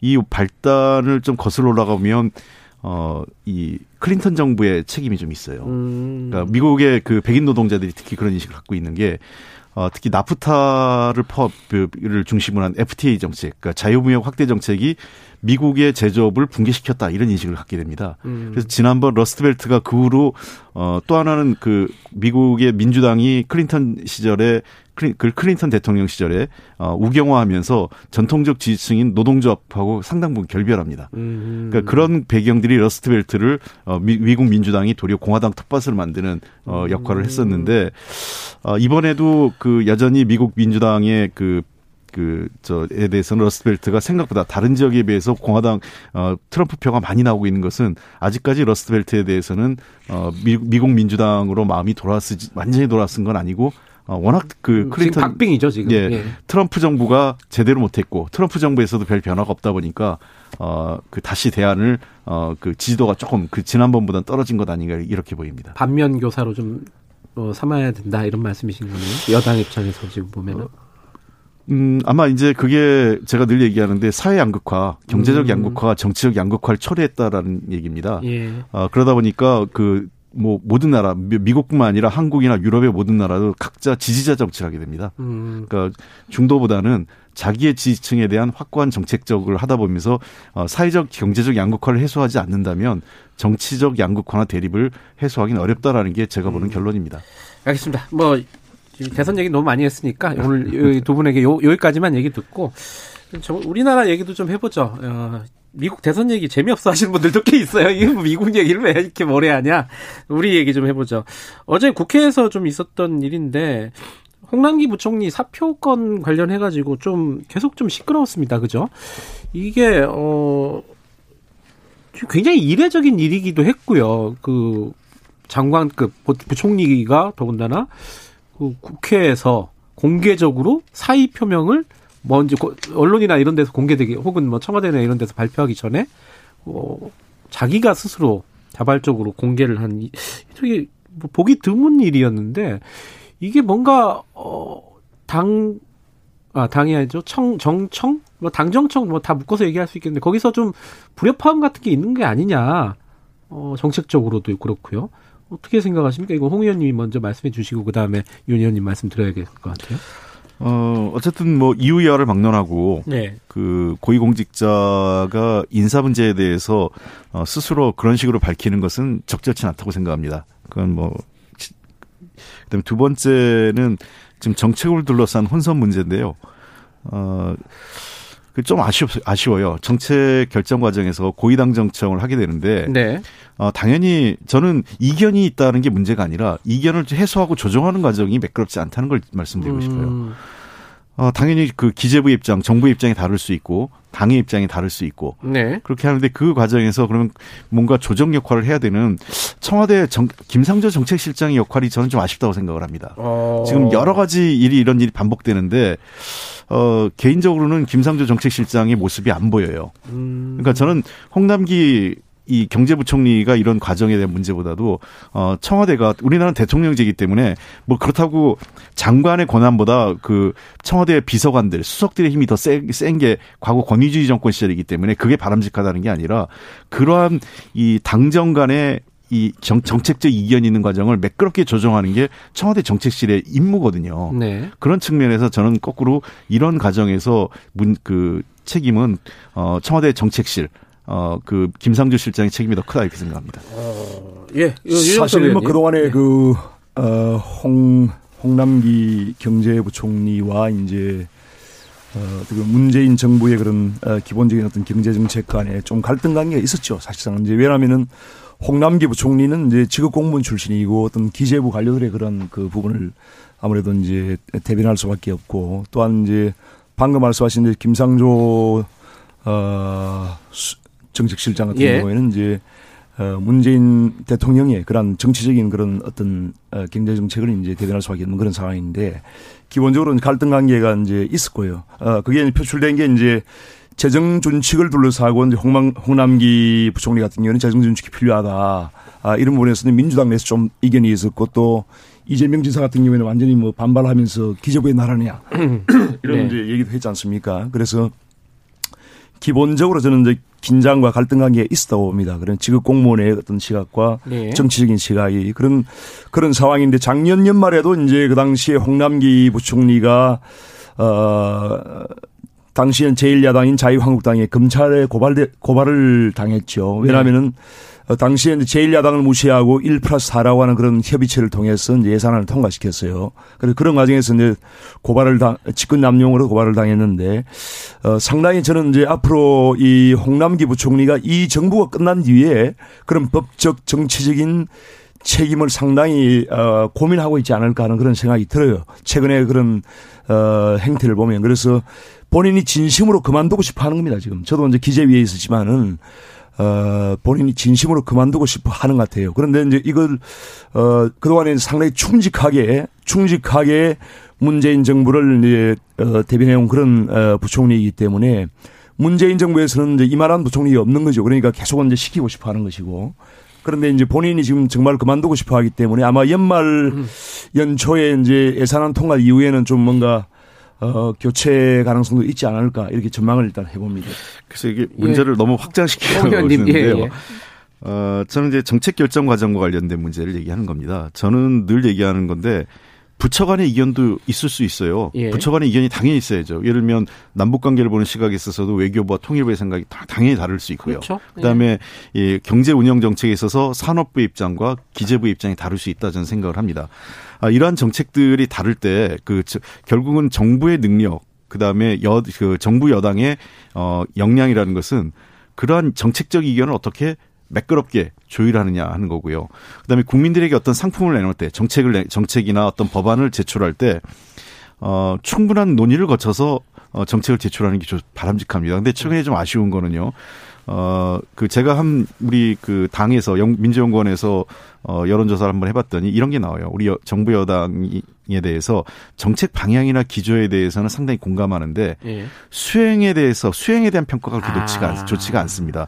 예. 그럼 저는 어, 그 가장 큰 요인이 결정 과정이 매끄럽지 않은 거하고요. 두 번째는 어, 결정, 그, 뭔가를 내놓고 나서 그 여론의 반발이 있거나 야당이 반발하거나 여론의 반발이 있으면 계속 이걸 뭔가 이렇게 조금 조금씩 수정하는 듯한 음. 그런 인상을 주는 게 정책의 신뢰를 떨어뜨린다고 봅니다. 그리고 하나는 아마추어 같이 보이고요. 네. 어, 이번 그, 저, 이 대주주 요건, 주식의 그 주식과 관련된 대주주 요건, 그 다음에 어, 재산세, 그 1주택 재산세 인하와 관련된 여러 가지 요인들이 어, 정책 결정이 상당히 논의가 오래되면서 지연됐다는 측면하고 음. 그걸 자꾸 얘기했다가 조금 더 후퇴하고 조금 바꾸고 여론에 따라 이렇게 바꾸고 하는 모습들이 그렇게 썩 좋아 보이진 않았다 생각을 하고요. 이런 과정들을 정책 결정 과정을 조금 더 어, 투명하고 어, 그 발빠르게 음. 그 조율하는 게 어, 정부 여당의 그 역량이 아닐까 이런 생각을 합니다.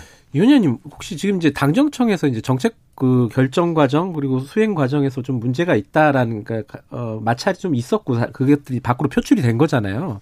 당정청이 있어요. 근데 아까 이제 홍 의원님께서는 정책실장 김상조 경책실장의 얼굴이 보이지 않는다, 모습이 네. 보이지 않는다. 그 역할에 대한 어떤 문제 제기를 좀 해주신 부분이 있는데 윤 의원님이 보시기에는 당정청 중에 어디가 문제라고 보세요? 사실 지금 이제 부동산 정책 실패라든지 여러 가지 경제 정책의 난맥상 또 최근에 지금 그 공시 가격을 어 이제 현실화시킨다는 그런 정책 때문에 이제 국민들이 반발하면서 네. 또 정책을 이렇게 변경하고 이런 여러 가지 어떤 난맥상을 볼 때는 지금 뭐 어느 한쪽의 어떤 문제가 아니고요. 네. 이제 당은 아무래도 이제 선거를 앞두고 있기 때문에 좀 어 국민들을 어 이렇게 국민들의 어떤 표를 의식한 그런 정책을 할 수밖에 없는 것이고 또 이제 청와대는 아무래도 문재인 정부가 이제 공약한 사항들이 있기 때문에 그걸 예. 밀고 가고자 하는 것이고 또 정부는 지금 이제 양쪽에 어떤 끼어서 이게 어정쩡한 그런 어떤 음. 상태이기 때문에 지금 그러니까 정책이 일관성이 지금 없는 겁니다. 정책이 일관성이 일관성. 없고 예.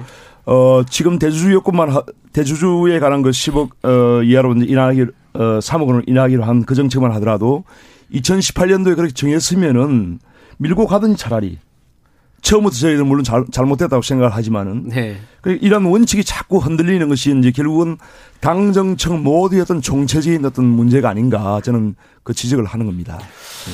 그 정책의 일관성 말씀하셨는데 뭐 저는 한 반은 맞고 반은 맞지 않다 이렇게 생각을 예. 해요. 왜 그러냐면 정책의 일관성이 정책의 그 실효성을 그 앞선다 이렇게 생각하지는 음. 않습니다. 두 개의 밸런스가 유지돼야 되겠죠. 음. 예를 들면 어떤 정책이 정해졌는데 그 정책이 이 추진하는 과정에서 그 여러 가지 상황이 바뀌었잖아요. 예를 네. 들면 어, 우리가 전혀 예상하지 못한 코로나19 상황에 따른 경기 음. 침체 또 부동산 폭등 등 여러 가지 요인이 새로운 요인이 발생을 해요. 그러면은 기존의 정책을 무조건 일관성 있게 끌고 가는 게 아니라 그런 변화된 음. 국내적 상황이나 경제적 그 경제 사회적 변화에 따라서 정책을 좀 더 바꾸는 건 전 나쁘지 않다고 음. 생각합니다. 그래서 네. 어, 일관성은 유지하지만 상황에 따라서 정책을 변화시켜야 된다. 이게 하나고요. 네.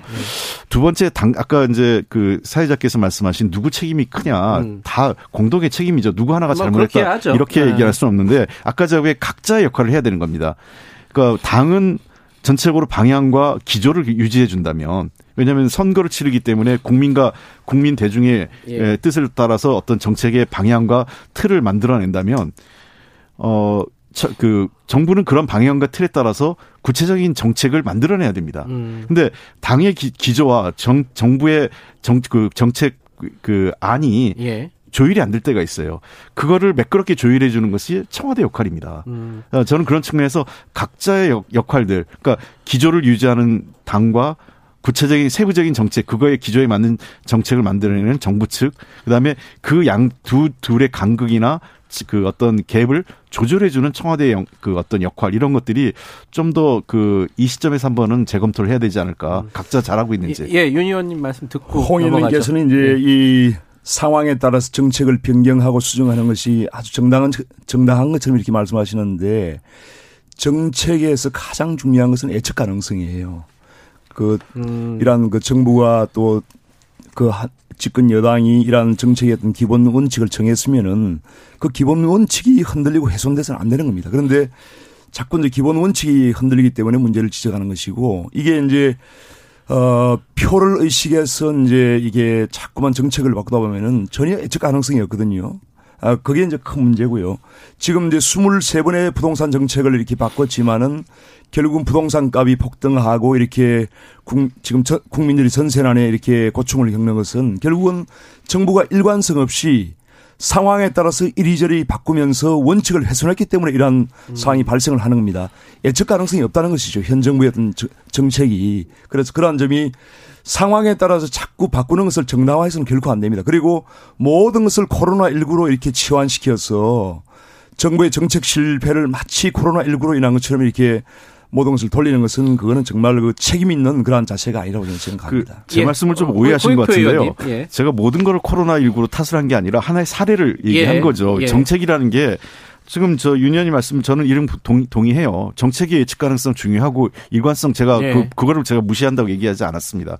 당연히 유지해야 되죠. 그러나 정책이 그렇다고 막 모든 상황이 바뀌고 조건이 틀려 바뀌었는데 무조건 정책의 일관성만 유지하겠다 그런 정책은 없습니다. 그러니까 예를 들면 그 유일하게 그런 사례가 한 번 있었어요. 그 유명한 게 80년대 중반에 프랑스의 미테랑 대통령이 네. 선거에서 대패하고 나서 미테랑이 유턴이란 말이 나올 정도 있었어요. 아, 정치 기조를 확 바꿔버렸어요? 확 바꾼 거예요. 그래서 그게 음. 미테랑이 유턴이란 말이 나올 정도로 음. 했었는데 그러나 대개의 정부 정책은 그렇게 유턴하지 않습니다. 정부의 정책이라는 거는 하루에 몇 도씩 예를 들면 90도를 꺾는다고 할 때도 한 번에 꺾는 게 아니라 그 90도를 음. 꺾기 위해서 1년 몇 년간에 걸쳐서 조금 조금씩 정책의 방향을 수정하는 거죠. 그래서 그 정책이라는 것은 끊임없이 현실에 맞춰서 조율하고 수정돼야 된다고 생각하고 다만 원칙과 기조에 대해서는 어 유지해야죠. 저희가 우리 당이 원칙과 기조를 저는 바꿨다고 생각하지 않습니다. 그 원칙과 기조와의 실질적인 정책이라는 거는 현실의 문제를 탄력적으로 대응했다고 봅니다. 그 이게 또 원칙과 기조 그리고 상황과 조건이 변화에 따라서 뭐 변경되는 것들 이거에 대한 얘기인데 이것도 선거 보궐선거 후보 내기로 하셨잖아요. 뭐 시간이 많지 않아서 일로 넘어갈게요. 이거에 대해서 이 같은 비슷한 얘기네요. 듣다 보니까 이게 뭐 조, 조건이 바뀌었으니까 또 이제 바꾸는 거잖아요. 당원도 바꾸고 뭐 이런 건데 여기에 대해서 뭐 야당이 할 말 많을 테니까 유영석 의원님 말씀 먼저 듣고 예, 진행을 해보죠. 그 민주당이 또 정부가 이렇게 이제 원칙이 흔들리고 또 정책을 상황에 따라서 이리저리 이렇게 바꾸고 하는 함에도 불구하고 이렇게 어참 또 서울시장, 부산시장 선거 그야말로 전직 시장들이 이제 성추행이라고 하는 그런 비도덕적인 그런 어떤 사유를 해서 지금 어, 안희정 충남지사까지 하면 거의 1천억 원에 달하는 막대한 국민 혈세가 지금 낭비되는 겁니다. 이러한 상황에서도 자신들이 정한 그런 당원을 다 바꾸었어. 정반대로 또 바꿔가지고 또 후보를 내려고 하는 건 정말 몰염치한 행위죠. 그래서 이러한 행위야말로 국민들의 그런 정치적인 어떤 이 참 무관심과 정치권에 대한 그런 비난을 촉발하는 것인데요. 아, 정말 그 민주당에 대해서 각성을 촉구하고 이번에 그 부산 어, 서울시장 선거에 어뭐 최종 결정을 했는지는 모르겠는데요. 후보를 내기로 어 아직도 좀 일말의 그런 양심이 있다면은 후보를 내지 않은 것이 맞죠. 그래서 예. 뭐 저희는 어, 어떤 경우에도 하여튼 서울시장, 부산시장 선거만은 어, 반드시 이기겠다는 그런 어, 지금 각오를 가지고 있고. 아, 예. 그, 그, 그렇기 어, 때문에 이기겠다. 네. 결국은. 네, 네. 근데 홍익표 의원님 지금 최종적으로 결정은 된 거예요? 어떻게? 네, 결정이 됐습니다. 된 거예요? 예. 후보 내겠다. 어, 어, 그 지난 주말에 어, 전당원 투표를 했고요. 네. 권리당원 투표죠. 그래서 어, 찬성이 높게 나왔기 때문에 그, 그 결정에 따라서 어, 절차를 다 밟았습니다. 네. 당무위원회하고 중앙위원회. 그러니까 우리 당에서 현재 전당대회가 열리지 않는 속에서 유일한 법적 그, 그 음. 절차의 완성은 중앙위원회를 통해서 이루어지는데 중앙위원회 표결을 통해서 후보를 내는 것으로 어 그 당원 당규를 개정했고요. 알겠습니다. 예. 그래서 짧게 들어보죠. 당, 당원 투표 요건이 예? 30% 아닌가요? 아니, 아닙니다. 30% 아니, 아니요. 미달하는 그런 그건 없습니다. 어, 예. 투표인데 일단 일단 그, 그거는 아니고요. 잠깐만요. 그거는 좀 네. 오해가 있으세요. 그건 시간이 많지 않아서 아까 문제 제기하셨고 그 예. 그, 그 비난에 대해서 이 원칙을 안 지키는 거 아니냐, 네. 뭐 성추행 같은 어떤 비도덕한 일들이 벌어졌는데 왜 후보를 내냐, 네. 자, 이, 여기에 대한 입장 간단하게 듣고 넘어가죠. 네, 그 문제에 대해서는 뭐 저도 여러 차례 네. 그 사과의 말씀을 드렸고요. 어, 당은 그 가장 중요한 것은 어 정당으로서의 책임이 두 가지가 있다고 봅니다. 하나는 윤리적 책임이 있고 공당으로서 공익적 책임이 있다고 생각을 합니다. 네. 그러니까 윤리적 책임에 있어서는 어 이번 후보자 그러니까 보궐선거의 사유 원인을 제공했다는 측면에서 매우 송구스럽게 생각하고요. 다만 어 공당의 공적 책임이라고 할 때에는 그렇다고 서울의 비, 서울과 부산이라는 우리나라 제1의 도시, 제2의 도시의 비전과 미래를 어, 책임질 수 있는 세력에게 맡겨야 된다 이렇게 생각을 합니다. 음. 도리어 그것이 개인 그 윤리적 책임으로 인해서 더 큰 그 서울과 부산의 미래에 더 큰 불행한 선택을 할 수밖에 없게 만드는 거는 예. 저희는 그걸 그렇게 동의 그할 수 없다라는 짧게 짧게 하죠. 뭐 윤영석 의원 이게 제가 예. 이제 오늘도 계속 이제 어 민주당의 그런 어떤 행태에 대해서 비판을 하는 것이 상황에 따라서 너무 왔다 갔다 하는 거예요, 지금. 그래서, 그래서 이제 민주당이 내로남불 정당이다 이런 말까지 이제 지금 듣고 있는 상황인데 2015년도에는 이러한 상황을 예측 못 했습니까? 그건 아니잖아요. 2015년도에 문재인 당시 민주당 대표가 이런 어 재보궐 선거에 책임 있는 정당은 후보를 내지 않겠다고 이 당원에 못 박은 못 박았을 때는 그때도 이러한 상황을 예측을 했을 거 아닙니까? 그런데 그 당시에는 그것이 옳고 또 지금 상황이 바뀌어서 민주당의 그것이 불리하니까 또 바꾼다. 그러니까 이게 민주당의 어떤 원칙이 뭔지 도저히 이걸 이해를 할 수 없는 겁니다. 예. 우리 당의 원칙은 그 대한민국의 미래 그다음에 우리 서울과 부산 이번 선거에도 하여간 우리 국민들의 비전과 미래를 책임진다는 게 우리의 입장이고요. 네. 그게 어느 게 올바른 가장 그 시기에 올바른 선택인지를 저희가 판단하는 겁니다. 그리고 어그 당의 핵심은 당의 당원의 의견을 묻고 그 당원의 의견에 따르는 게 우선이라고 저는 생각합니다. 이번에 민주당 그 투표에서도 이제 30%의 지금 투표율이 미달되지 않습니까? 저는 민주당원들도 그 양심이 있기 때문에 아마 투표에 참여하지 않았지 않느냐 하는 그런 생각이 아니, 그렇진 않습니다. 그거는 저 그 저 다른 당이 아니라 우리 그 당이 80만이 넘는 당원이에요. 지난번 총선에서 이제 민주당이 비례정당 후보를 낼 때는 70% 넘었거든요. 그 당시에. 그래 이게 아니 아니요 그렇지 않습니다. 아, 그 당시에는 너 아, 그때도.